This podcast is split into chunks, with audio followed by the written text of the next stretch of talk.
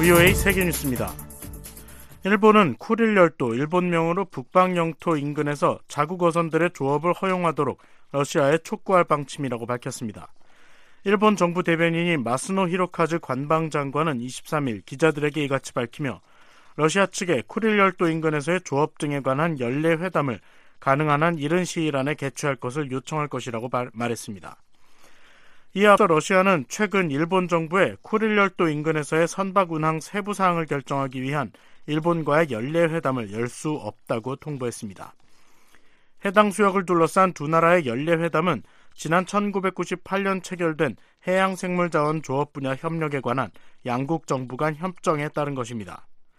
마스노 장관은 이 협정이 쿠릴 열도 주변 해역에서 일본 어선들의 안전한 조업을 보장한다며 양측은 20년 이상 상호 이익이 되는 방식으로 이를 유지 발전시켜 왔다고 말했습니다.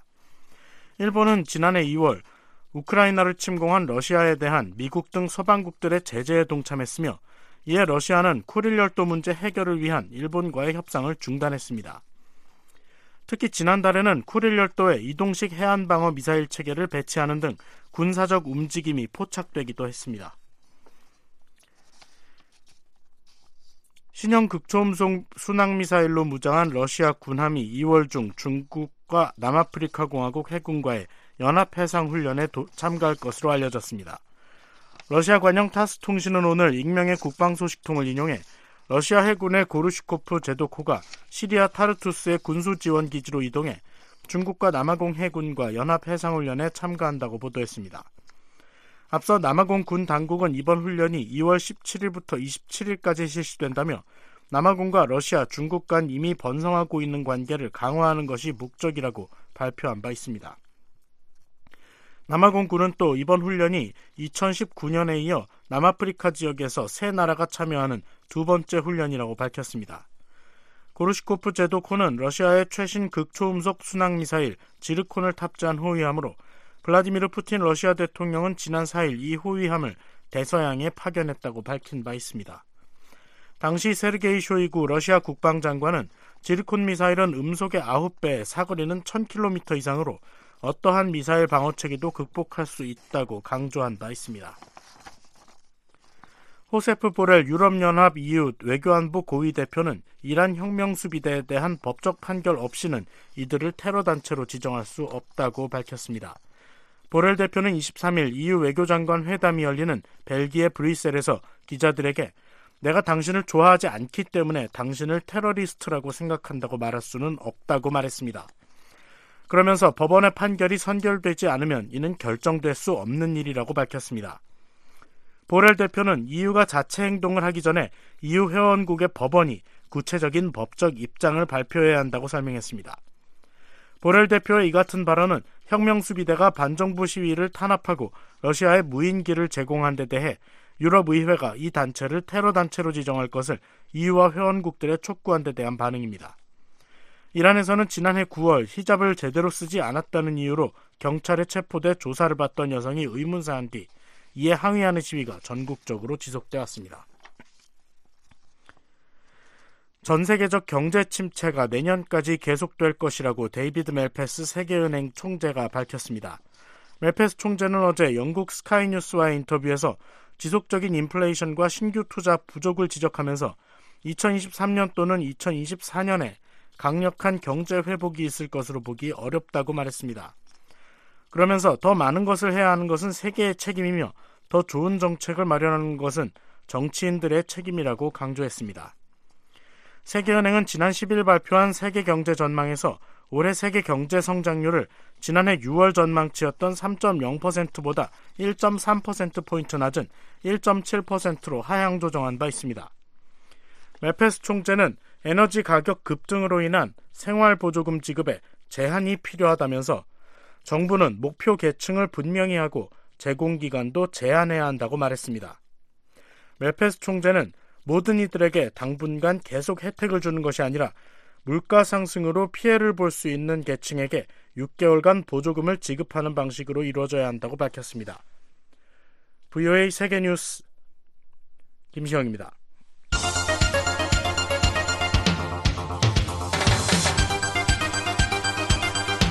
VOA News Today. 여러분 안녕하십니까? 2023년 1월 23일 월요일 VOA 뉴스 투데이 3부 시작하겠습니다. 진행의 노시창입니다. 이 시간에 보내드릴 주요 소식입니다. 백악관이 북한과 러시아 용병 그룹 간 무기 거래를 중단할 것을 촉구하고 유엔 안보리 차원의 조치도 모색할 것이라고 밝혔습니다. 미 태평양 공군은 한국 공군과 정기적으로 훈련을 하고 있으며 인도 태평양의 모든 동맹 파트너와 훈련을 할 새로운 기회를 찾고 있다는 점도 밝혔습니다. 대북 제재 위반 혐의로 미국으로 신병이 인도된 첫 북한 국적자 문철명이 형기 만료로 석방됐습니다. 내일 북한 날씨 곳에 따라 가끔 눈이 내리겠습니다. 최저 기온은 영하 37도에서 영하 13도, 최고 영하 26도에서 영하 8도가 되겠습니다. 바다의 물결은 동해 앞바다에서 2 내지 4m, 서해 앞바다 1 내지 3m로 일겠습니다. 첫 소식입니다. 미국 백악관이 북한과 러시아 용병 그룹 간 무기 거래 정황이 담긴 위성 사진을 공개하며 즉각 중단할 것을 촉구했습니다. 유엔 안보리 차원의 조치를 모색할 것이라는 점도 분명히 했습니다. 박경주 기자가 보도합니다. 백악관이 북한이 러시아 민간 용병 회사 바그너 그룹에 무기를 전달하는 정황을 포착한 위성 사진을 20일 전격 공개했습니다. 존 커비 백악관 국가안보회의 전략소통조정관은 이날 브리핑에서 러시아의 우크라이나 전쟁을 돕고 있는 바그너에 대한 추가 제재를 예고하면서 바그너에 무기와 탄약을 제공함으로써 우크라이나에 대한 러시아의 군사작전을 계속 지원하고 있는 북한에 관해서도 언급하겠다고 말했습니다. I also want to uh, discuss a little bit North Korea's ongoing support for Russia's military operations against Ukraine. 커비 조정관은 이어 최근 몇 주 동안 우리는 북한 관리들이 바그너에게 무기를 제공했다는 사실을 거짓으로 부인하는 것을 봤다고 지적했습니다. 그러면서 그러나 우리가 공개적으로 말했듯이 북한은 작년 말 바그너가 사용할 보병 로켓과 미사일을 러시아에 전달했다며 관련 정황을 포착한 위성 사진을 제시했습니다. 앞서 백악관은 지난해 12월 22일 북한이 바그너 그룹이 사용할 1차 무기 인도를 완료했으며 바그너 그룹 측이 북한에 무기 대금을 지불했다고 밝혔습니다. 이에 대해 북한과 바그너 측은 모두 사실이 아니라며 부인해왔습니다. 그러자 백악관이 무기 이전 정황이 담긴 위성사진과 구체적인 날짜까지 이번에 공개한 것입니다. 백악관이 공개한 위성사진은 11월 18일 각각 기차가 러시아를 출발하는 모습과 북한에 도착하는 모습을 촬영한 흑백 사진 두 장입니다. 커비 조정관은 이 위성 사진과 관련해 우량으로 된 러시아 기차가 11월 18일 러시아에서 북한으로 이동하는 것을 보여준다면서 북한은 다음 날인 11월 19일 이 열차 차량에 컨테이너를 적재했으며 이 열차는 러시아로 돌아갔다고 밝혔습니다. This imagery shows that on November 18th, five Russian rail cars traveled from Russia to North Korea. 이어 바그너 그룹에 전달된 물자의 양이 우크라이나에서 전장의 역학을 바꾸지 못했다고 평가한다고 설명했습니다. 커비 조 정관은 그러나 바그너가 계속 북한의 무기 체계를 전달받을 것으로 예상한다면서 분명히 우리는 북한의 행동을 규탄하고 바그너에 대한 무기 이전을 즉각 중단할 것을 북한에 촉구한다고 밝혔습니다. 이런 무기 거래와 관련해 유엔 안보리 차원의 조치를 모색할 것이라는 점도 분명히 했습니다. We'll see where that conversation goes, but we're certainly not going to rule out the possibility for additional sanctions if that's deemed fit inside the UN. 커비 조정관은 북한으로부터의 무기 이전은 유엔 안보리 결의에 대한 직접적인 위반이라고 말해왔다면서 오늘 우리는 유엔 안보리 대북제재위원회 전문가 패널과 이런 위반에 대한 정보를 공유했다고 밝혔습니다. 그러면서 우리는 동맹 파트너와 함께 안보리에서 이런 위반 사항을 계속 제기할 것이라고 말했습니다. 구체적인 제재 조치에 대한 질문에는 오늘 발표할 것이 없다면서 논의가 어떻게 진전되는지 지켜볼 것이라고 말했습니다. 이어 우리는 유엔 내부에서 적합하다고 판단되면 추가 제재 가능성을 배제하지 않을 것이라고 부연했습니다. 커비 조 정관은 이날 바그너를 중대한 다국적 범죄 조직으로 지정할 것이며 다음 주 추가 제재를 가할 것이라고 예고했습니다. 휴웨이 뉴스 박형주입니다. 미국의 태평양 공군이 한국 공군과 정기적으로 훈련하고 있다고 밝혔습니다. 인도 태평양의 모든 동맹, 파트너와 훈련할 새로운 기회를 찾고 있다는 점도 강조했습니다. 박동정 기자가 보도합니다. 미 태평양 공군 사령부는 20일 태평양 공군과 한국 공군이 적이나 경쟁자의 영향력이나 공격력을 저지, 부인, 지배할 수 있는 우리의 집단적 능력을 강화하기 위한 연습과 훈련에 정기적으로 참여하고 있다고 밝혔습니다. 태평양 공군사령부 공보실은 이날 일본 항공자위대와 최근 전술 훈련을 한 비원비 전략폭격기가 한국 공군과는 훈련하지 않은 배경을 묻는 VOE의 서면 질의에 이같이 답했습니다. 이어 한국군은 이번 작전에 참여하지 않았지만 최근인 지난해 11월에 미국의 비원비 폭격기와 통합훈련을 했다고 덧붙였습니다. 실제로 비원비 전략폭격기 두 대가 북한이 대륙간 탄도미사일 ICBM을 발사한 다음 날인 지난해 11월 19일 한반도에 전개해 미한 연합공중훈련을 펼쳤습니다. 태평양 공군사령부 공보실은 우리는 한국군뿐만 아니라 인도태평양의 모든 동맹국 및 파트너들과 통합훈련과 연습할 새로운 기회를 계속 모색하고 있다고 설명했습니다. 아울러 미한 동맹은 한반도의 어떠한 위기에도 대응하고 오늘 밤이라도 싸울 수 있는 Fight Tonight 태세를 유지하고 있다고 강조했습니다. 앞서 미 공군의 전략 폭격기인 B-1B는 지난 10일 올해 처음 일본 항공자위대 전투기와 연합공중훈련을 실시했지만 한국 공군과는 작전을 하지 않았습니다. VOA 뉴스 박동정입니다. 대북제재 위반 혐의로 미국으로 신병이 인도된 첫 북한 국적자 문철명이 형기 만료로 석방됐습니다. 그동안 구치소에 수감됐던 기간이 최종 형량으로 선고됐기 때문인데 앞으로 미국 이민국으로 신병이 인도돼 본격적인 추방 절차를 거칠 전망입니다. 함지하 기자가 보도합니다. 미국 법원이 문철명의 구금 기간을 최종 형량으로 결정했습니다. 루돌프 콘트라레스 판사는 20일 워싱턴 DC 연방법원에서 열린 선고 공판에서 문철명이 말레이시아 구금 시설에 머문 시점부터 미국 구치소에 수감된 현재 시점까지를 최종 징역 형량으로 선고한다고 밝혔습니다. 이에 따라 문철명은 법적으로 이날 공식 석방됐습니다. 하지만 해외에서 신병이 인도된 범죄인을 추방하도록 한 미국 법에 따라 문철명은 추방 전까지 구금시설에 더 머물 것으로 전해졌습니다. 말레이시아에서 무역 업무를 했던 북한 국적자 문철명은 지난 2019년 5월 미국 수사당국의 요청을 받은 말레이시아 당국에 의해 체포됐고 2021년 3월 미국으로 신병이 인도됐습니다. 문철명은 체포 이후 줄곧 구치소 생활을 해왔습니다. 2019년 5월을 기준으로 한 문철명의 최종 형량은 약 45개월입니다. 콘트라레스 판사는 문철명이 미 금융체계를 이용해 북한에 사치품을 제공하는 등 심각한 범죄를 저질렀다고 지적했습니다. 또 북한 정권을 돕기 위해 위장회사와 서류, 제3자를 통한 송금 방식 등을 이용하며 미국과 유엔의 대북 제재도 위반했다고 강조했습니다. 하지만 문철명이 미국 은행 등의 실질적인 금전 피해를 입히지 않았다는 점과 전과가 없다는 점, 나이 57세로 재범 가능성이 적다는 점 등을 형량 결정에 참작했다고 밝혔습니다. 아울러 문철명이 거래한 물품 상당수가 무기가 아닌 사치품이었고 구금 기간 신종 코로나 바이러스에 감염돼 쉽지 않은 수감 생활을 했다는 점이 최종 판결의 요소로 고려된 사실도 확인했습니다.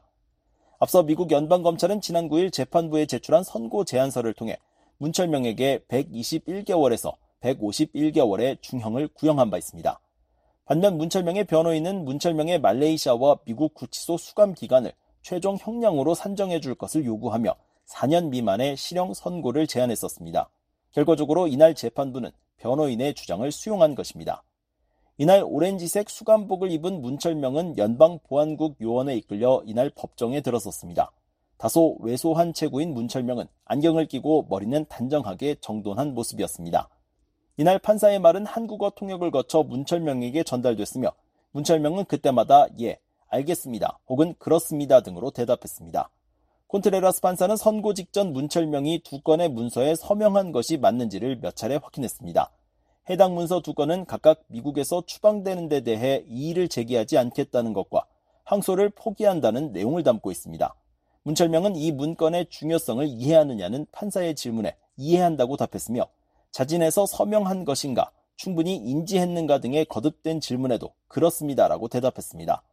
아울러 콘트레라스 판사가 선고를 마치면서 오늘 이 자리에 오기까지 긴 여정이었을 것이라며 행운을 빈다고 말하자 문철명은 감사합니다라며 고개를 숙이기도 했습니다. 이날 선고 공판에는 미국 검찰 측에서 3명이 출석했으며 문철명 측에서도 변호인 3명이 자리했습니다.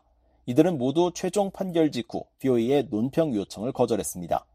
한편 북한 측 인사는 이날 공판의 모습을 드러내지 않았습니다. BOE는 유엔 주재 북한 대표부에 문철명에 대한 미국의 사법 절차 관련 논평을 요청했지만 답변을 받지 못했습니다. 이날을 기준으로 모든 형기를 채운 문철명은 미국 이민국으로 신병이 인도돼 본격적인 추방 절차를 밟게 될 전망입니다. 다만 이날 변호인은 북한 국적자에 대한 추방이 흔치 않은 일일 만큼 관련 절차가 좀 더 논의돼야 할 것이라고 밝혔습니다. 실제로 문철명은 북한으로 신병이 인도돼야 하지만 현재 미국과 북한은 외교 관계가 맺어지지 않아 쉽지 않을 전망입니다. 또 문철명이 미국으로 향하기 전 머물렀던 말레이시아도 현재 북한과 단교 상태여서 문철명을 수용할 가능성은 낮습니다. 북한과 말레이시아는 2019년 문철명에 대한 미국 신병 인도를 계기로 외교 관계를 끊었습니다. 현재 문철명은 부인과 딸이 거주 중인 중국으로의 추방을 희망하는 것으로 전해졌습니다. 다만 최초 신병이 인도될 당시 여권을 소지하지 않은 것으로 알려져 여권이 없는 문철명이 북한이 아닌 제3국으로 향할 수 있을지는 좀 더 지켜봐야 할 것으로 보입니다. 뷰이 뉴스 함지합니다.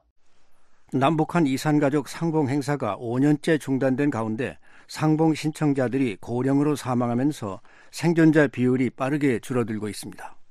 한국 정부는 설 명절을 맞아 또다시 북한에 이산가족 상봉 등을 위한 대화를 촉구했지만 북한은 여전히 아무런 반응을 보이지 않고 있습니다. 서울에서 김한용 기자가 보도합니다. 한국통일부는 지난 한 해 동안 이산가족 상봉 신청자 가운데 사망한 이들의 수가 모두 3,647명으로 집계됐다고 밝혔습니다. 지난달 말 기준 한국 내 이산가족 상봉 신청자는 총 13만 3,675명인데 이 가운데 생존자는 31.8%인 42,624명에 불과합니다. 이는 한국전쟁이 발발한 지 70년이 넘으면서 고령으로 사망한 이산가족 1세대가 크게 늘어나고 있기 때문입니다. 생존한 신청자들을 연령별로 보면 90세 이상이 전체의 28.5%, 80대가 37.1%나 되고 70대는 19.2%, 60대 9.3%, 그리고 59세 이하는 6% 정도입니다. 북한에도 많은 수의 이산 가족이 있을 것으로 추정되지만 열악한 북한의 의료 인프라와 낮은 평균 수명 등을 고려할 때 이들 가운데 상당수가 끝내 헤어진 가족과 재회를 못하고 생을 마감했을 것이라는 관측입니다. 남북한 이산가족 상봉 행사는 지난 2019년 2월 하노이 미북 정상회담 결렬 이후 한반도 정세가 급냉하면서 5년 가까이 중단된 상태입니다. 2018년 9.19 남북 정상회담에서 합의됐던 상설 면회소 개소와 화상 상봉, 영상 편지 교환은 전혀 이루어지지 않았습니다. 경남대 극동문제연구소 이물출 교수는 지금의 신청자들의 사망 속도로 볼 때 수년 내 이산가족 상봉 문제가 남북한 간 주요 현안에서 빠질 수도 있다고 문제 해결의 시급성을 강조했습니다. 1세대 이상 가족 분들이 거의 세상을 떠날 가능성이 높기 때문에 2세대, 3세대가 적극적으로 서로 상봉하려고 하는 의지는 그렇게 크지 않기 때문에 결국은 이제 1세대 분들이 세상을 다 떠나시면 이상가족 의제는 더 이상 남북 간의 중요한 현안에서 배제될 그런 가능성도 있는 거죠. 남북한 이산가족 상봉은 2000년 8월 처음 시작돼 2018년 8월까지 모두 21차례 열렸습니다. 이산가족 상봉은 한반도 분단 상황에서 남북 간 대화의 물꼬를 트는 기능을 했습니다. 1970년대 초 남북한 간 분단 후 첫 대화도 이산가족 문제를 둘러싼 적십자 회담이었습니다. 한국의 윤석열 정부는 북한 비핵화라는 궁극적인 목표와는 별개로 인도적 차원에서 북한의 이산가족 상봉을 위한 대화를 촉구하고 있습니다. 권영세 통일부 장관은 지난해 9월 추석 직전 담화를 통해 이산가족 문제 해결을 위한 당국 간 회담을 제안했습니다. 또 김기용 통일부 차관은 설날인 22일 경기도 파주 임진각 망배단에서 열린 망향 경모제에 참석해 권 장관의 앞선 이산가족 당국 회담 제의를 포함해 한국 정부의 모든 제의는 유효하고 대화의 문은 열려 있다고 강조했습니다. 북한은 그러나 한국 정부의 이 같은 제안에 아무런 반응을 보이지 않고 있습니다. 김영석 전 한국통일부 차관은 북한이 이산 가족 문제를 기본적으로 정치적 사안으로 보고 있기 때문에 지금의 남북한 대치 국면에서 북한의 호응을 기대하기는 어렵다고 진단했습니다. 북한의 군사 도발이 전례 없는 빈도로 이루어졌고 핵무력 강화를 선포하고 한국을 명백한 적으로 규정한 김정은 국무위원장의 최근 노동당 전원회의 발언 등으로 미루어 북한이 현 시국에서 이산가족 상봉 행사를 통해 정치적 혹은 경제적으로 뭔가를 얻으려고 나서진 않을 것이라는 게 김 전 차관의 설명입니다. 이산가족 카드를 북한이 썼을 때 국면을 전환을 하고 자기들이 유리한 거 얻을 수 있느냐 라는 건데 천령 이산가족 카드를 썼다라고 해서 한국이나 국제사회가 북한에 대한 강한 입장을 누구로 뛸 것도 같지 않기 때문에 현재로서는 이산가족 카드를 북한이 수용할 가능성은 매우 낮은 게 아닌가 싶습니다. 이산가족 상봉이 최근 반동 사상문화배격법과 평화문화보호법 등을 채택하면서 외부 문물 유입을 차단하고 사상 통제를 강화하는 북한 내부의 흐름과도 맞지 않다는 분석이 나옵니다. 남북 이산 가족들은 한때는 정부 차원의 공식 행사가 없을 때에도 브로커들을 활용해 중국에서 만나거나 서신 교환을 하곤 했습니다. 그러나 김정은 위원장 집권 이후 북중 국경 통제가 강화되고 특히 신종 코로나 바이러스 감염증 사태로 북중 국경을 통한 인적 왕래가 차단되면서 이 같은 민간 차원의 이산가족 만남 또는 연락수단도 모두 막힌 상태입니다. 동아대학교 강동환 교수는 설사 신종 코로나 상황이 호전돼 북중 간 인적 왕래가 재개되더라도 북한 당국은 이산가족 만남을 포함해 주민들의 외부 사회와의 일체 접촉을 용납하지 않을 것으로 예상했습니다. 외부의 문물이 들어올 수 있는 어떠한 경로나 방식들도 차단하려고 할 텐데요. 그런 점에서 본다면 북한 주민들이 중국에 나와서 남한 사람을 접촉하고 또 거기에서 받은 물건을 북한 내부로 들어갈 수 있는 그런 가능성이 있기 때문에 앞으로 당분간은 이러한 접촉점이 완전히 중단되거나 또는 활동하기가 굉장히 어려울 것으로 전망할 수 있습니다. 한국 정부 산하 국책연구기관인 통일연구원 조한범 박사는 심각한 경제난에 처한 북한의 현실적인 여건도 이산가족 상봉을 제약하는 요인이라고 말했습니다. 체제 속성상 전국에 흩어져 있는 이산가족을 평양에 집결시켜 장기간 숙식을 제공하며 정치 선전적인 목적에 맞게 이들을 교육시키는 일련의 과정들이 북한에게 적지 않은 부담이라는 겁니다. 조 박사는 그러나 무엇보다 이산가족 상봉의 가장 큰 걸림돌은 얼어붙은 남북관계라며 최고 지도자 간 결단이 아니고선 이루어지기 힘든 국면이라고 진단했습니다. 북한은 남북 관계에 선을 확실하게 그은 상황이고 그리고 윤 정부도 강경 대응을 천명하고 있기 때문에 이 상황에서 이산가족 상봉만 따로 떼서 말하기는 어려운 상황이죠. 다만 최고 지도자 간에 결단이 있으면 이산가족 상봉은 또 어렵지 않거든요. 그러니까 지금은 실무적 차원에서의 문제 해결은 거의 불가능하고요. 결국 남북 관계의 돌파구를 양측 최고 지도부가 만들느냐 마느냐 여기 이산가족 상봉 여부가 발려 있다는 게 볼 수 있어요. 조 박사는 이산가족 상봉의 본질이 일회성 만남이 아니라 가족의 재결합과 가족관계 회복에 있다고 강조하면서 그런 관점에서 이산가족 문제 해결은 이미 늦은 셈이지만 한국 정부로선 여전히 포기할 수 없는 과제라고 말했습니다. 서울에서 VOA 뉴스 김환영입니다. 토니 블링컨 미 국무장관이 음력설을 세는 아시안계에게 축하의 메시지를 전했습니다.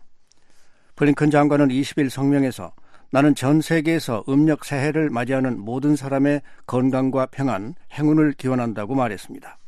이어 지금은 새해를 축하하고 낙관하는 시기라며 특히 음력 새해를 축하하는 수백만 명의 아시아계 미국인들도 인정하기를 원한다고 말했습니다. 그러면서 여러분은 미국이라는 직물의 필수적인 부분이라고 강조했습니다. 블링컨 장관은 미국과 전 세계에서 축하하는 모든 사람들에게 우리는 토끼의 해와 고양이의 해가 모두에게 더 큰 안전과 번영 그리고 기회를 가져다 주기를 바란다고 밝혔습니다. 한국과 중국 등 대부분의 동아시아 국가의 올해 개묘년은 검은 토끼의 해지만 베트남에서는 고양이의 해입니다.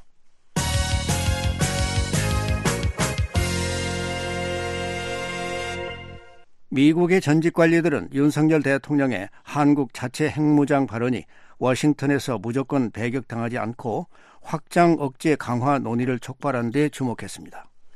전술 핵 재배치나 한국 핵무장에 대한 부정적 인식은 여전하지만 미국의 한국 방어 우선순위와 긴급성을 높이는 계기가 됐다는 진단입니다. 백악관과 국무부에서 북핵 대응 전략을 짰던 이들 관리는 또 중국의 타이완 침공은 전략상 북한의 남침과 동시에 전개될 수 있다며 한국은 일본의 개입 의지를 주목하고 동맹다운 지원 역할을 준비해야 한다고 강조했습니다. 20일 VOA 워싱턴 토크 프로그램에 출연한 앤서니 루지에로 전 백악관 국가안전보장회의 북한 담당 국장과 미첼 리스 전 국무부 정책기획실장을 조은정 기자가 인터뷰했습니다. 루제로 국장님, 북한이 이미 핵무기 보유를 천명한 상황에서 미국이 한국에 비핵 국가로 남으라고 계속 압박할 수 있을까요? 한국인들은 핵 균형을 원하는데요. Well, this is the bargain that South Korea has made. Uh, they, they've said they want to stay in the, the nuclear non-proliferation. 한국은 핵을 갖지 않겠다고 합의했습니다. 북한이 수년 전 위반하고 탈퇴한 핵확산 금지 조약 NPT에 한국은 남겠다고 했습니다. 말씀하신 것처럼 핵무기를 개발한 건 북한이라는 점이 중요합니다. 한국을 위협하는 것은 북한입니다. 한국은 비핵 국가이고 당분간은 그렇게 남아 있으려는 것 같습니다. 하지만 특히 우크라이나 전쟁 이후 상황에선 한국의 핵보유 문제에 대해 논의할 필요가 있다고 봅니다. 한국은 이미 결정을 내렸다고 하셨지만 결정은 바꿀 수도 있는 것 아닙니까? Certainly, they can change. I think South Korea, Japan, uh, Taiwan, other countries in the Middle East are looking. 물론 바꿀 수 있습니다. 핵국가인 러시아가 비핵국가인 우크라이나를 침공하는데 미국이 어떻게 대응하는지 한국, 일본, 타이완, 중동 국가들이 주목하고 있습니다. 러시아의 핵 위협이 역학을 바꾸고 있습니다. 북한의 핵무기 보유와 러시아의 우크라이나 침공은 이런 대화를 가속화해서 우리는 우크라이나 전쟁 이후 비확산이 어떤 모양이 될 것인지 논의하게 될 것입니다. 리스 실장님, 윤석열 한국 대통령은 북한의 도발 수위가 높아질 경우 한국이 미국 전술핵을 배치하든지 자체 핵을 보유할 수도 있다고 말했습니다. 일주일 뒤 윤 대통령은 NPT 체제를 존중하는 게 현실적이고 합리적인 것이며 미국의 확장 억제를 상당히 신뢰한다고 밝혔는데요. 미국과 한국 사이의 틈새가 벌어졌다고 보십니까? Well, first of all, let's remember that this isn't a new issue. In the past, South Korea has periodically. 우선 이것이 새로운 문제가 아니라는 것을 기억합시다. 과거에도 한국은 주기적으로 핵무기 획득 가능성을 제기해 왔습니다. 1970년대에는 조금 더 나아가서 핵무기를 실제로 생산하려 했고요. 이후 북한이 도발하거나 미국의 핵 우산에 대한 신뢰가 떨어질 때마다 수시로 핵무장론이 거론됐습니다.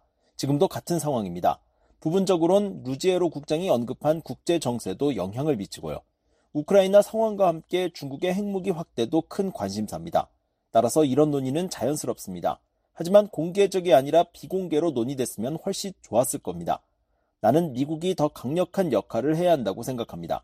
미국의 안보 공약이 신뢰할 만하고 일관된다는 걸 한국 대통령과 국민에 공개적, 비공개적으로 보증하는 것이죠.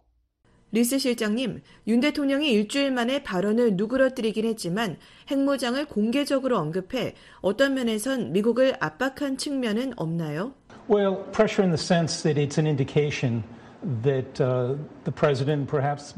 북한의 핵무기와 탄도미사일 증강에 한국 대통령과 국민이 느끼는 불안감의 표시라는 점에서 압박이라고 할 만하죠. 미국이 한국과 소통하고 핵 억제력의 신뢰를 회복하는 일을 더 잘해야 합니다. 다양한 방법을 추진할 수 있습니다. 하지만 이것은 한국과 미국이 오래전에 맺은 합의라는 걸 기억합시다. 이건 효과가 있었습니다. 1950년 남침했던 북한의 재침략을 막았으니까요. 확신을 주는 올바른 조치를 취한다면 앞으로도 효과가 있을 것입니다. 윤 대통령이 미국을 압박할 의도였다면 성공했네요. Well, you could say that in the sense that it prompted a series of responses by U.S. officials. 미국 관리들의 잇따른 반응을 불러일으켰다는 점에서 그렇다고 볼 수 있습니다. 백악관과 국무부의 관심을 끌었다고 확신합니다. 그런 점에서 효과가 있었다고 볼 수 있죠. 그러나 다른 의미에선 동맹 간 간극을 강조한 측면도 있습니다. 이런 대화는 사적으로 하는 게 좋고 우방과 동맹이 충분히 다룰 수 있는 내용입니다. 공개적 언급은 도움이 되지 않았다고 봅니다. 루제로 국장님, 윤석열 대통령이 아랍에미리트를 방문해 UAE의 적은 이란이고 한국의 적은 북한이라고 말했습니다. 이에 이란 정부가 주 이란 한국 대사를 조치해 항의하면서 최근 윤 대통령의 핵무장 발언은 NPT에 어긋나는 것이라고 지적했습니다. 이란이 할 수 있는 말일까요? Well, you know, it is kind of funny to hear Iran talk about uh, compliance with the NPT when NPT를 위반하고 있는 이란이 NPT 준수 여부를 거론하는 건 좀 우습습니다. 국제원자력기구는 이란의 미신급 핵활동 관련 조사를 촉구하는 규탄 결의안을 두 건 통과시켰습니다. 이란은 다른 국가들이 NPT를 준수하는지 평가하기 전에 스스로 먼저 규범을 지켜야 한다고 봅니다. 윤 대통령이 사적으로 하는 발언을 공개석상에서 매우 진실되게 얘기한 두 번째 사례인 것 같습니다. 윤 대통령은 한 걸음 더 나아가 이란이 한국의 적이라고 말했어야 합니다. 이란은 북한과 탄도미사일 프로그램에 매우 긴밀히 협력하고 있고 지금은 아닐지라도 앞으로 핵 협력도 할 것이며 이것은 한국을 위협합니다. 한국은 이란이 위협을 제기하는 관점에서 바라봐야 합니다. 리스 실장님, 북한의 핵 위협이 증대되면 핵무기 없는 한국을 보호하는 미국의 책임과 비용도 상응해서 높아지지 않을까요? Well, I think it does for all the reasons that Anthony was just mentioning. There's a precedent here, which is during 그렇습니다. 루지에로 국장이 잘 설명했죠. 냉전 시대에도 비슷한 선례가 있습니다. 소련은 미국보다 핵무기가 더 많았고 소련이 유럽을 공격할 경우 미국을 인질로 삼을 것인가라는 질문이 제기됐습니다. 미국이 과연 베를린을 위해서 보스턴을 포기할 것이냐는 거죠. 이자는 미국이 서울을 위해서 샌프란시스코를 포기할 것인지 묻고 있습니다. 같은 맥락입니다. 미국은 말로만 안심시킬 게 아니라 냉전 때처럼 한국과 군사 정보 협력을 강화하고 무기를 제공해야 합니다. 미국의 핵 우산이 여전히 한국 위에 펼쳐져 있다는 신뢰를 주기 위해서입니다. 북한의 핵무기 프로그램과 중국의 핵무력 확대라는 새로운 현실에 대응하기 위해서도요. 루제로 국장님, 덧붙일 말씀이 있나요? I think there needs to be a broader conversation about where we go on deterrence. 우리는 억지의 방향성에 대해 더 폭넓은 대화를 해야 합니다. 지난 40년간 우리는 미국과 러시아의 핵 프로그램, 그리고 더 작은 규모의 중국 핵 프로그램의 틀에 스스로를 가뒀죠. 리스 대사의 언급처럼 서울을 위해 샌프란시스코를 포기할 수 있느냐는 질문이 나올 수 있습니다. 북한에 대한 미국의 대응 방식에 중국이 어떻게 반응할지도 생각해야 합니다. 유럽 안보에 대한 러시아의 위협을 논의할 당시에는 없던 요소가 추가된 거죠. 지금부터 이런 대화를 시작해야 한다는 겁니다. 리스 실장님, 미국이 한국에 제공하는 확장 억제의 지속성에 대한 우려도 있습니다. 한때 주한미군 철수가 고려됐던 것처럼 미국의 과거와 다른 성격의 정부가 들어서면 확장 억제를 철회할 수도 있다는 우려이죠. I think that's always been a concern. It's been a concern of the Europeans as well. Um, and I think that given some of the 그런 우려는 늘 있었습니다. 유럽 국가들도 같은 걱정을 하죠. 전임 트럼프 정부의 미국 우선주의를 고려하면 근거 없는 걱정이 아닙니다. 하지만 미국 우선주의는 초당적 입장의 대다수 사람이 믿는 미국의 세계 속 역할이 아닙니다. 특히 한국과 미국의 수십 년간 이바지한 미한 동맹을 유지해왔다는 걸 반영하지 않고 있죠. 이 문제는 다시 한국과 다른 동맹국들이 어떻게 미국을 신뢰할 수 있을지에 대한 문제로 돌아갑니다. 그것은 발언과 실제 방위 태세를 통해 입증되죠. 루지에로 국장 말처럼 새 변수가 생긴 현실도 고려해야 하고요. 루제로 국장님, 중국은 타이완에 대해 더욱 공세적으로 나오고 있습니다. 타이완 비상사태 가능성을 주시하는 미국으로선 동맹인 한국, 일본이 유사시 적극적으로 나서길 원하지 않을까요? Well, certainly. I think those are going to be part of the conversations. I would be surprised if the Secretary of Defense didn't raise these. 물론입니다. 이 부분에 대한 논의도 이뤄질 겁니다. 미 국방장관이 이 문제를 거론하지 않는다면 더 놀랍죠. 북한을 다시 언급하고 싶은데요. 우리는 중국의 타이완 침공과 러시아의 우크라이나 침공을 자주 비교합니다. 나는 북한이 타이완 침공을 악용하는 상황을 우려합니다. 한국이나 일본도 미국과 같은 대화를 하고 있을 겁니다. 두 나라 모두 자국군이나 미군이 타이완 작전구역에 투입되는 걸 원하지 않으니까요. 타이완 유사시 김정은 혹은 누가 정권을 잡고 있든 남쪽으로 내려와 핵무기와 미사일로 한국, 일본의 강압적 행동을 할 수 있다고 두 나라는 우려할 수 있습니다. 이런 대화가 포함돼야 합니다. 단지 중국과 타이완에 대한 문제가 아니라 아시아에서 더 큰 전쟁이 동시에 발발하는 걸 막는 문제입니다. 리스 실장님, 한국 일각에선 타이완 해협에서 군사적 충돌이 발생할 경우 한국이 개입을 자제해야 한다는 요구가 있습니다. 한국에서 이런 목소리가 나오는 게 미한 동맹을 훼손시키지는 않을까요? Well, first of all, let's hope not. Um, second, um, it's interesting to note that Japanese policy now 약화시키지 않길 바랍니다. 흥미로운 점은 일본은 중국의 타이완 침공 시 개입하겠다고 공개적으로 밝히고 있습니다. 한국은 그 부분을 주목해야 합니다. 한국이 후방 지원, 정보 지원을 하겠다는 건 결국 전쟁에 개입한다는 뜻이고 그게 현실이 될 것입니다. 동맹이란 그런 것입니다.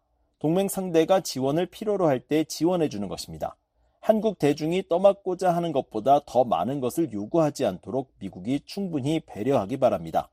동시에 한국 지도자들은 타이완 유사시에 대비해 한국 국민을 미리 준비시켜야 합니다. 중국이 올해 타이완을 침공할 것으로 보진 않습니다. 하지만 중국이 타이완 압박을 위해 취할 수 있는 여러 조치가 있고 모두 폭로돼야 합니다. 그래야만 국민들이 현안을 이해할 수 있습니다. 타이완에 그치는 게 아니라 영내 안보와 민주주의가 걸려 있습니다. 타이완 사태는 한국의 미래를 미리 가늠해 볼 수 있는 것입니다. 한국의 소극적 태도가 어떤 면에선 미일 동맹을 더 굳건하게 만드는 건 아닐까요? 미국과 일본은 벌써 중국의 핵무기 사용 가능성 등 구체적인 타이완 비상 계획까지 협의 중이라고 하는데요. Well, I, I don't want to talk about what's what's being said at that level. I think that all of these contingencies 그런 단계에서 구체적으로 어떤 논의가 이루어지는지에 대해선 언급하고 싶지 않습니다. 미일 간의 그러한 모든 비상사태에 대한 논의가 이루어지고 있을 겁니다. 당연한 일이죠. 한국도 어떤 역할을 맡아야 할지, 국민을 어느 선까지 이끌 수 있을지 분명히 생각해 봐야 할 겁니다. 하지만 분명히 합시다. 중국이 타이완을 공격하면 동북아시아와 한국의 안보, 북한과의 관계에 심각한 영향을 줄 것입니다. 루제로 국장님, 한국이 미국의 인도태평양 전략에 적극 참여하는 것과 중국의 보복이 두려워 모호한 입장을 취하는 것 중 무엇이 더 한국에 유리할까요? The way they can address that now is to start to be more integrated into the Indo-Pacific. 한국이 중국의 타이완 침공에 대비해 지금 할 수 있는 일은 미국의 인도태평양 전략에 더욱 통합되는 것입니다. 사드 사태를 언급했는데요. 한국이 미국의 전략에 깊게 관여하지 않은 여러 이유가 있습니다. 하지만 미국의 전략에 관여하는 것이 침략 가능성과 미래의 어려운 선택을 피할 수 있는 방법입니다. 한국은 더 중립적이 되려고 노력해봤지만 솔직히 별로 효과가 없었다고 생각합니다. 역내에는 이 문제와 관련해 미국 쪽으로 기운 나라들이 있습니다. 한국도 그렇게 하는 게 앞으로의 어려운 결정을 피할 방법이라고 봅니다. 리스 실장님, 한국은 오랫동안 중국에 목소리를 높이지도 않았고 쿼드 가입국도 아닌데요. 앞으로 한국이 미국 주도의 동맹 네트워크에서 소외될 수도 있다고 보시나요? I'd like to look at the other aspect of this, which is South Korea playing a larger role in Quad discussions. 다른 측면을 보고 싶은데요. 한국이 쿼드 관련 대화에서 더 큰 역할을 맡는 것이 미국의 동맹이자 세계적 경제 강국으로서 위치에 부합할 것입니다. 또 한국이 미래에 진정 맡아야 할 역할은 억지력 강화고요. 타이완에서든 한반도에서든 누구도 영내에서 충돌이 일어나는 것을 바라지 않습니다. 그리고 루지에로 국장 말처럼 한국이 더 전향적으로 미국의 국방 계획에 더 통합될수록 한국은 강해지고 억지력은 강화돼 영내 평화와 안정이 유지될 것입니다. 루제로 국장님, 윤석열 정부는 최근 인도태평양 전략을 발표했습니다. 전임 정부의 전략적 모호성과 비교할 때 윤 정부는 전략적 명료성을 추구하고 이행하고 있다고 보십니까? Well, that's that's what President Yoon has said, right? You know, almost a year ago or May, May of last year when he was in. 윤 대통령 스스로 그렇게 밝혔습니다. 리스 대사 말처럼 윤 대통령은 지난해 5월 취임하면서 한국이 세계적 경쟁력에 걸맞은 역할을 맡겠다고 밝혔습니다. 쿼드 같은 경우 그냥 회원 가입서를 내고 들어갈 수 있는 조직이 아닙니다. 쿼드 회원국들은 가입 희망국으로부터 중국이나 반도체 문제 등에 대한 더 많은 행동을 보길 원할 겁니다. 중국의 타이완 협박과 관련해선 한국이 국방 분야에서 대비할 뿐 아니라 국제적으로 더 큰 목소리를 내야 합니다. 결국 한국이 쿼드나 확장된 쿼드에 가입하게 될 것입니다. 한국이 맡아야 할 역할이 있기 때문이죠. 정책 전환을 시작한 다른 국가들과 달리 한국은 불행하게도 일관된 중국 정책을 갖고 있지 않습니다. 지금까지 앤서니 루지에로 전 백악관 국가안전보장회의 북한 담당 국장과 미첼 리스 전 국무부 정책기획실장의 대담을 들으셨습니다.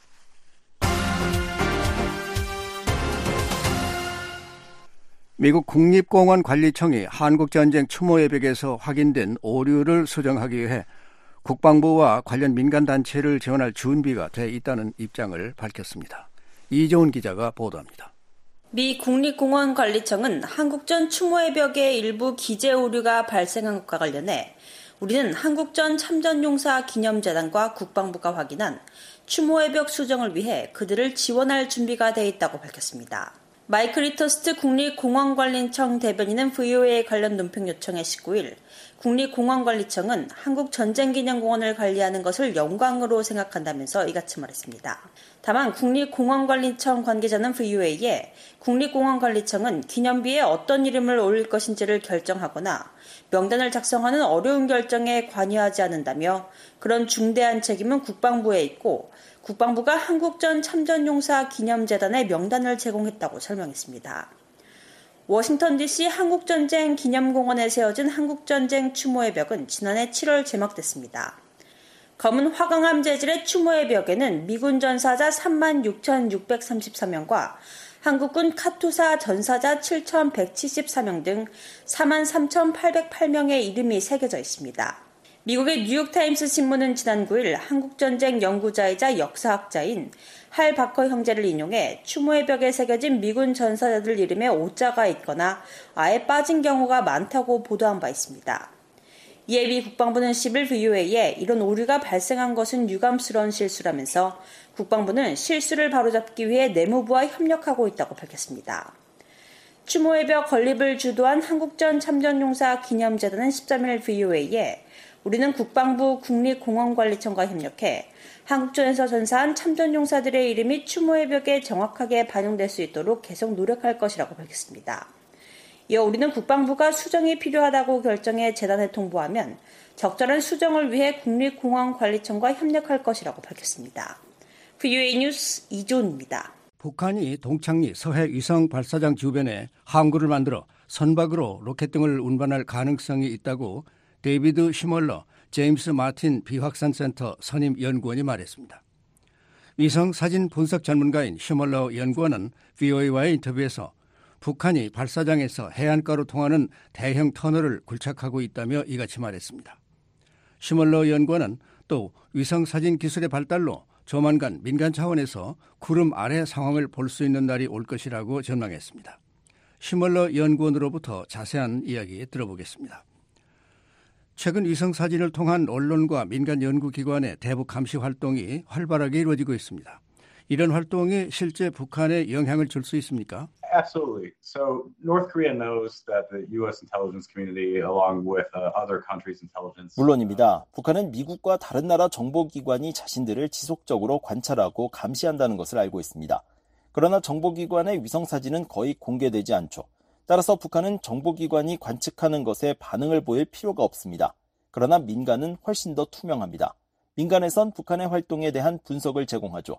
따라서 우리가 위성사진을 통해 북한의 특정 활동이나 동향을 밝혀낼 때 북한은 이런 관측 활동을 더 어렵게 만들곤 했습니다. 전적으로 민간 연구기관 때문이라고는 말할 수 없지만 고래급 잠수함이 대기 중인 북한 심포 조선소에 일종의 차양막이 세워진 것을 하나의 예로 들 수 있습니다.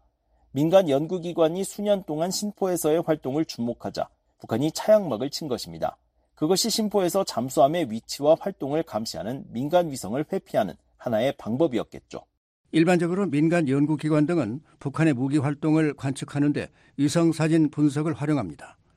그 외 다른 분야에도 위성 사진 분석 기술이 적용될 수 있을까요? Sure, absolutely. So you can use satellite imagery of North Korea to monitor uh, crop yields, crop health. 물론입니다. 위성 사진을 통해 북한의 농작물 수확량과 건강 상태 등을 확인할 수 있습니다. 이전엔 철도와 같은 민간 기반 시설 건설 장면을 감시하고 북한 장마당을 들여다보는데 위성 사진을 활용했습니다. 몇 달 전 우리는 신종 코로나 바이러스 기간 동안 북한이 새롭게 설치한 철조망 등 국경지대 건설 활동을 포착했습니다. 위성 사진은 북한의 물류와 관련된 활동도 볼 수 있게 하는데요. 어떤 선박이 어디로 향하는지, 무엇을 나르는지 등을 파악하는 것입니다. 일정 수준의 환경과 화질만 갖춘다면 북한에 어떤 물품이 유입되는지도 알 수 있습니다. 신종 코로나 바이러스 때 북한은 국경을 봉쇄했는데요. 이때 위성 사진 관측을 통해 북한 내부 상황을 볼 수 있었다는 말씀이군요. Yeah, so we noticed that they would set up uh, certain uh, kind of waylay stations on the border with China. 그렇습니다. 북중 국경 지역에 화물 보관 장소가 만들어진 것을 파악했습니다. 중국에서 건너온 화물이 일정 기간 격리되는 곳이죠. 또 평양 순안공항에선 화물을 하역한 항공기들이 몇 주 동안 활주로에 방치된 뒤 이후 사라진 경우도 볼 수 있었습니다. 해외에서 물품을 들여올 때 따라야 하는 일종의 규정이 있다는 사실을 위성 사진을 통해 확인한 것이죠. BOA는 일일 단위 위성 사진 서비스인 플래닛 랩스를 이용해 북한 내부 상황을 자주 들여다보고 있습니다. 일일 단위로 위성 사진을 볼 수 있다는 건 몇 년 전까지만 해도 상상하기 어려운 일이었는데요. 이처럼 민간 위성 업계에 도입 예정인 신기술로는 어떤 게 있을까요? One of the, the really exciting trends in satellite imagery right now is uh, not only the increase in the resolution. 현재 위성 사진 업계에서 기대되는 추세는 과거보다 위성 사진의 해상도가 높아진 것에 국한되지 않습니다. 물론 이를 통해 더 높은 수준으로 물체 등을 식별할 수 있고 무슨 일이 벌어지는지도 더 잘 이해하게 됐습니다. 그런데 이제는 더 많은 위성이 여러 지역을 지나가고 있습니다. 과거엔 일주일에 한 번 고해상도 이미지를 봤다면 이제는 일주일에 두세 번 볼 수 있는 것이죠. 기대되는 또 다른 추세는 위성 영상 레이더 SAR을 사용하는 민간 회사들이 성장한다는 점입니다. 기존 위성 사진과 유사한 점이 있지만 한편으론 매우 다릅니다. 가시광선을 이용하기 때문에 구름도 뚫을 수 있죠. 과거엔 SAR 기술이 매우 제한적이었지만 이 기술을 제공하는 업체가 점차 늘면서 그 장벽이 낮아지고 있습니다. 언제쯤 가능한 건가요? Right now, we, we have uh, a handful of companies that are offering the product. Um, I think the, the biggest thing right now. 지금은 is- 몇몇 업체가 이 기술을 이용한 위성 사진을 제공합니다. 위성 사진 분석가들이 SAR 방식을 얼마나 활용하고 또 분석할 수 있는지가 관건입니다. 이 방식은 기존 위성 사진과는 매우 다릅니다. 기존엔 그저 눈으로 보는 것만 분석하면 됐죠. 따라서 더 많은 회사가 SAR 제품을 제공하고 또 더 많은 사람들이 이를 습득하면 이와 관련된 더 많은 분석을 볼 수 있을 것입니다. 언젠가 민간 차원에서 김정은 위원장의 실시간 동선을 확인하는 것도 가능할까요? Tracking uh, Kim Jong Un's daily uh, activity, that, that's going to be uh, at least on the commercial 적어도. 민간 차원에선 현 시점 김정은의 일일 동선을 파악하는 것이 거의 불가능합니다. 당장 김정은이 어디에 있는지를 알아야 하는데 그건 북한 내에서도 기밀 사항입니다. 분명 북한은 김정은이 어디에 있는지 파악하지 못하도록 여러 장치를 마련했을 것입니다. 물론 김정은이 있을 것으로 추정할 수 있는 큰 행사나 열병식을 촬영한 위성 사진은 있습니다. 그러나 민간 위성의 화질은 군중에서 김정은을 골라낼 정도로 좋진 않습니다.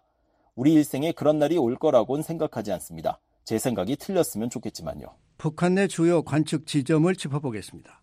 먼저 동창리 서해 위성 발사장에선 지난해 많은 움직임이 포착됐는데요. So uh, North Korea is modifying their large uh, launch uh, gantry tower and launch location that they. 북한은 발사장의 대형 발사대, 즉 겐트리 타워와 발사 패드에서 개선 작업을 하고 있습니다. 과거 위성을 쏘아 올린 곳이죠. 북한은 개량된 로켓을 다룰 수 있도록 관련 시설에 변화를 주고 있습니다. 북한의 로켓 기술은 대륙간 탄도미사일이나 중거리 탄도미사일과 같은 무기 체계 기술을 이용할 것입니다. 이 무기 기술을 다시 우주 프로그램과 위성 발사 야망으로 되돌리는 것이죠. 이런 게 우리가 주목해서 봐야 할 것입니다. 아울러 우리는 북한이 수평 형태의 대형 고체 연료 엔진 시험대를 서해 발사장 내에 만든 것을 봤습니다. 추후 중요한 시설로 자리 잡을 것으로 보입니다. 그런 걸 만들어 놓고 단 한 번만 사용한 뒤 폐기하지 않을 것이니까요. 서해 위성 발사장의 서쪽에선 터널 굴착 작업이 벌어지고 있습니다. 산 반대편의 해안가를 연결하는 터널인데요. 확언은 할 수 없지만 현재로선 북한이 큰 부두를 건설해 선박을 통해 로켓과 같은 물품을 옮기려 한다는 추정이 나오고 있습니다. 평양 등지에서 직접 배로 실어 나르는 것이죠. 열차 대신 말입니다.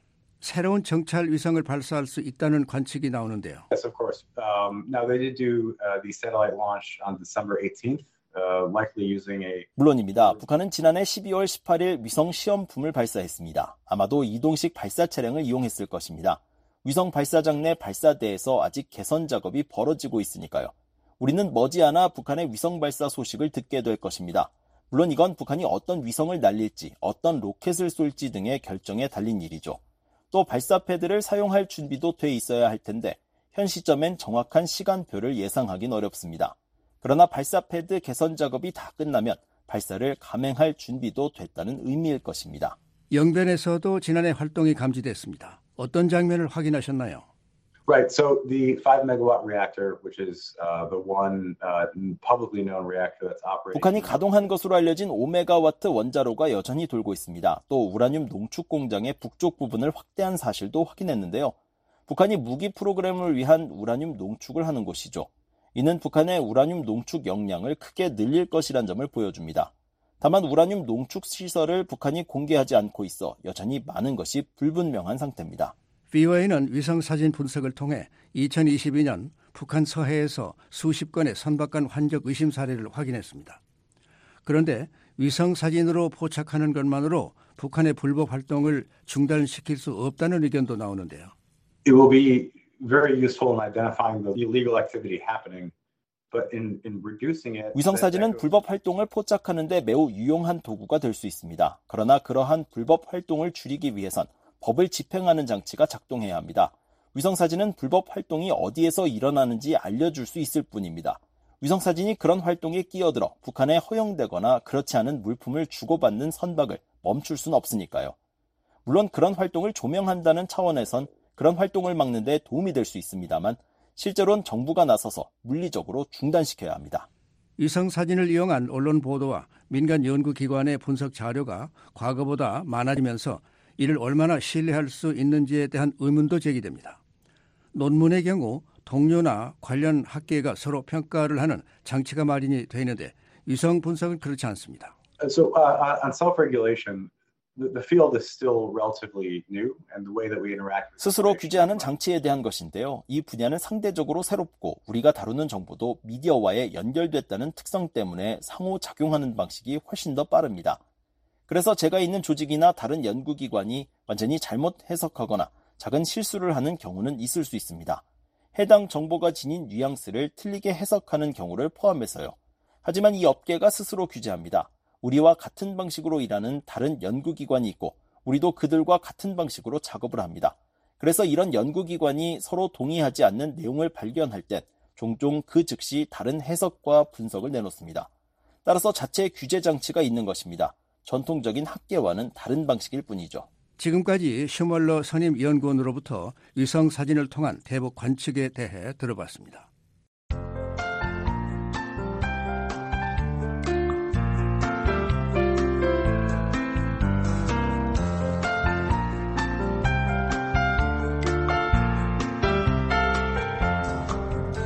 VOA 뉴스 투데이 북한 날씨 알아봅니다. 내일 북한은 가끔 구름이 끼고 함경남북도 동해안은 새벽까지 눈이 내리고 황해도는 가끔 눈이 오는 곳이 있겠습니다. 최저 기온은 영하 37도에서 영하 13도, 최고 기온은 영하 26도에서 영하 8도로 매서운 추위가 계속되겠습니다. 바다의 물결 동해 앞바다에서 2 내지 4m, 서해 앞바다 1 내지 3m로 파도도 높게 일겠습니다. 지역별 날씨입니다. 평양은 맑고 최저 영하 22도, 최고 영하 14도. 신의주 맑고 최저 영하 20도, 최고 영하 13도. 강계 구름 많고 최저 영하 30도, 최고 영하 17도. 해주 흐리고 최저 영하 17도, 최고 12도입니다. 함흥은 오전에 구름 많고 오후에 맑겠고 최저 영하 17도, 최고 영하 9도. 장진 구름 많고 최저 영하 31도, 최고 영하 22도. 해산 구름 많고 최저 영하 35도, 최고 영하 21도. 원산 맑고 최저 영하 17도, 최고 영하 11도. 청진 맑고 최저 영하 19도, 최고 11도. 선봉 맑고 최저 영하 22도, 최고 영하 13도. 삼지연 구름 많고 최저 영하 37도, 최고 영하 26도로 예상됩니다. 해상 날씨 동해 흐리고 한때 눈이 내리고 물결은 앞바다에서 2 내지 4m, 먼 바다는 3 내지 6m로 일겠습니다. 서해 오전 구름 많고 한때 눈이 내리겠고 물결은 1 내지 3m, 오전, 오후, 오후 먼 바다는 2 내지 4m로 일겠습니다. 지금까지 뉴스투데이 3부를 보내드렸습니다. VOA 한국어 저녁 방송 끝으로 세계 뉴스입니다.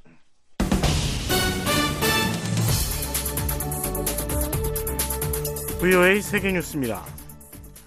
제닛 옐런 미국 재무장관은 23일 잠비아의 경제를 위해서는 부채 문제 해결이 최우선 과제라고 밝혔습니다. 아프리카를 순방 중인 옐런 장관은 이날 세네갈에 이은 두 번째 방문국인 잠비아에서 시툰베코 무소코트완의 재무장관과 만나 이같이 말하며 잠비아의 부채 처리를 적시에 마무리 짓는 것이 미 재무부의 최우선 과제라고 말했습니다. 그러면서 잠비아의 부채 과잉은 전체 경제의 장애물이라며 중국은 부채 문제 해결이 해결의 하나의 장벽이 되었다고 지적했습니다. 옐런 장관은 지난주 스위스 취리히에서 열린 중국 관리들과의 회담에서 특히 잠비아 관련 사안을 거론했으며 신속한 해결을 위한 협력을 요청했다고 말했습니다. 그러면서 우리는 모든 공식적 양자 민간 부문 채권자들, 특히 중국이 잠비아의 부채 탕감에 의미 있게 참여하도록 계속 압박할 것이라고 밝혔습니다. 잠비아는 현재 중국과 약 60억 달러에 달하는 부채 조정 문제를 협상하고 있습니다. 한편 유엔 주재 미국 대표부는 22일 보도 자료를 통해 린다 토머스 그린필드 대사가 오는 25일부터 29일까지 아프리카 가나와 모잠비크, 케냐를 방문할 예정이라고 밝혔습니다.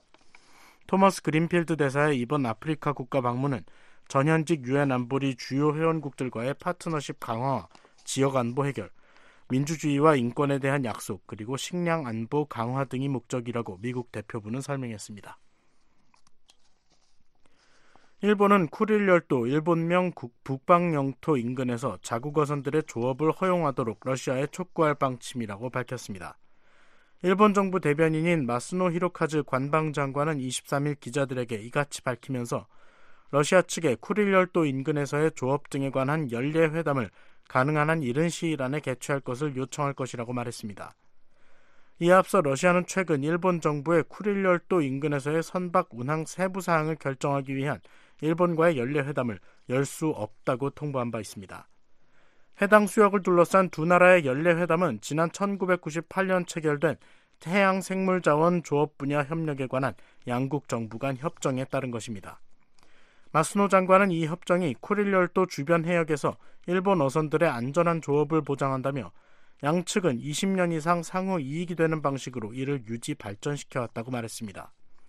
일본은 지난해 2월 우크라이나를 침공한 러시아에 대한 미국 등 서방국의 제재에 동참했으며 이에 러시아는 쿠릴 열도 문제 해결을 위한 일본과의 협상을 중단했습니다. 특히 지난달에는 쿠릴 열도에 이동식 해안 방어 미사일 체계를 배치하는 등 군사적 움직임이 포착되기도 했습니다. 호세프 보렐 유럽연합 외교안보 고위 대표는 이란 혁명수비대에 대한 법적 판결 없이는 이들을 테러 단체로 지정할 수 없다고 밝혔습니다. 보렐 대표는 23일 EU 외교장관 회담이 열리는 벨기에 브뤼셀에서 기자들에게 내가 당신을 좋아하지 않기 때문에 당신을 테러리스트라고 생각한다고 말할 수는 없다고 말했습니다. 그러면서 법원의 판결이 선결되지 않으면 이는 결정될 수 없다고 밝혔습니다. 보렐 대표는 EU가 자체 행동을 하기 전에 EU 회원국 법원이 구체적 법적 입장을 발표해야 한다고 설명했습니다.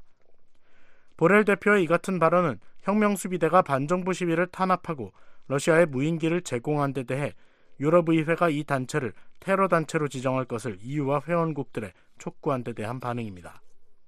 이란에서는 지난해 9월 히잡을 제대로 쓰지 않았다는 이유로 경찰에 체포돼 조사를 받던 여성이 의문사한 뒤 이에 항의하는 시위가 전국적으로 계속돼 왔습니다. 전 세계적 경제 침체가 내년까지 계속될 것이라고 데이비드 맬패스 세계은행 총재가 밝혔습니다. 멜페스 총재는 어제 영국 스카이뉴스와의 인터뷰에서 지속적인 인플레이션과 신규 투자 부족을 지적하면서 2023년 또는 2024년에 강력한 경제 회복이 있을 것으로 보기 어렵다고 말했습니다.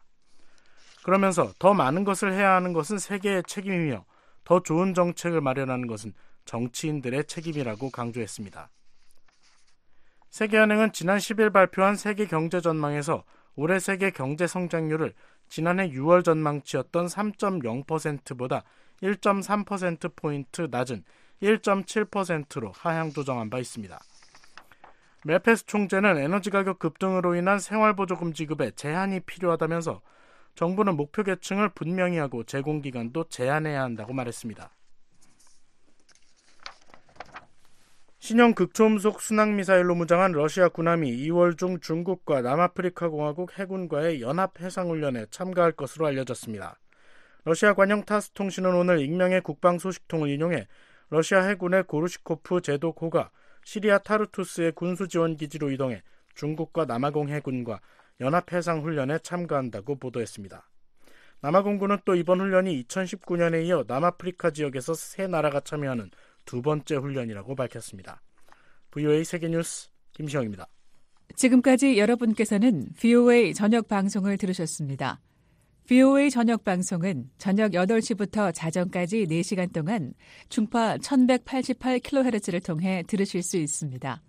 또 밤 9시부터 10시까지는 단파 7465, 9490, 11570kHz로 밤 10시부터 12시까지는 단파 9800, 9985, 11570kHz로도 들으실 수 있습니다. 그리고 매일 새벽 2시부터 3시까지 1시간 동안 보내드리는 VOA 새벽 방송은 중파 AM 1566kHz로 들으실 수 있습니다. 아침 4시부터 6시까지 2시간 동안은 단파 7465, 9800, 9575kHz로 청취 가능합니다. 함께 해주신 여러분 고맙습니다. 다음 방송 시간까지 안녕히 계십시오.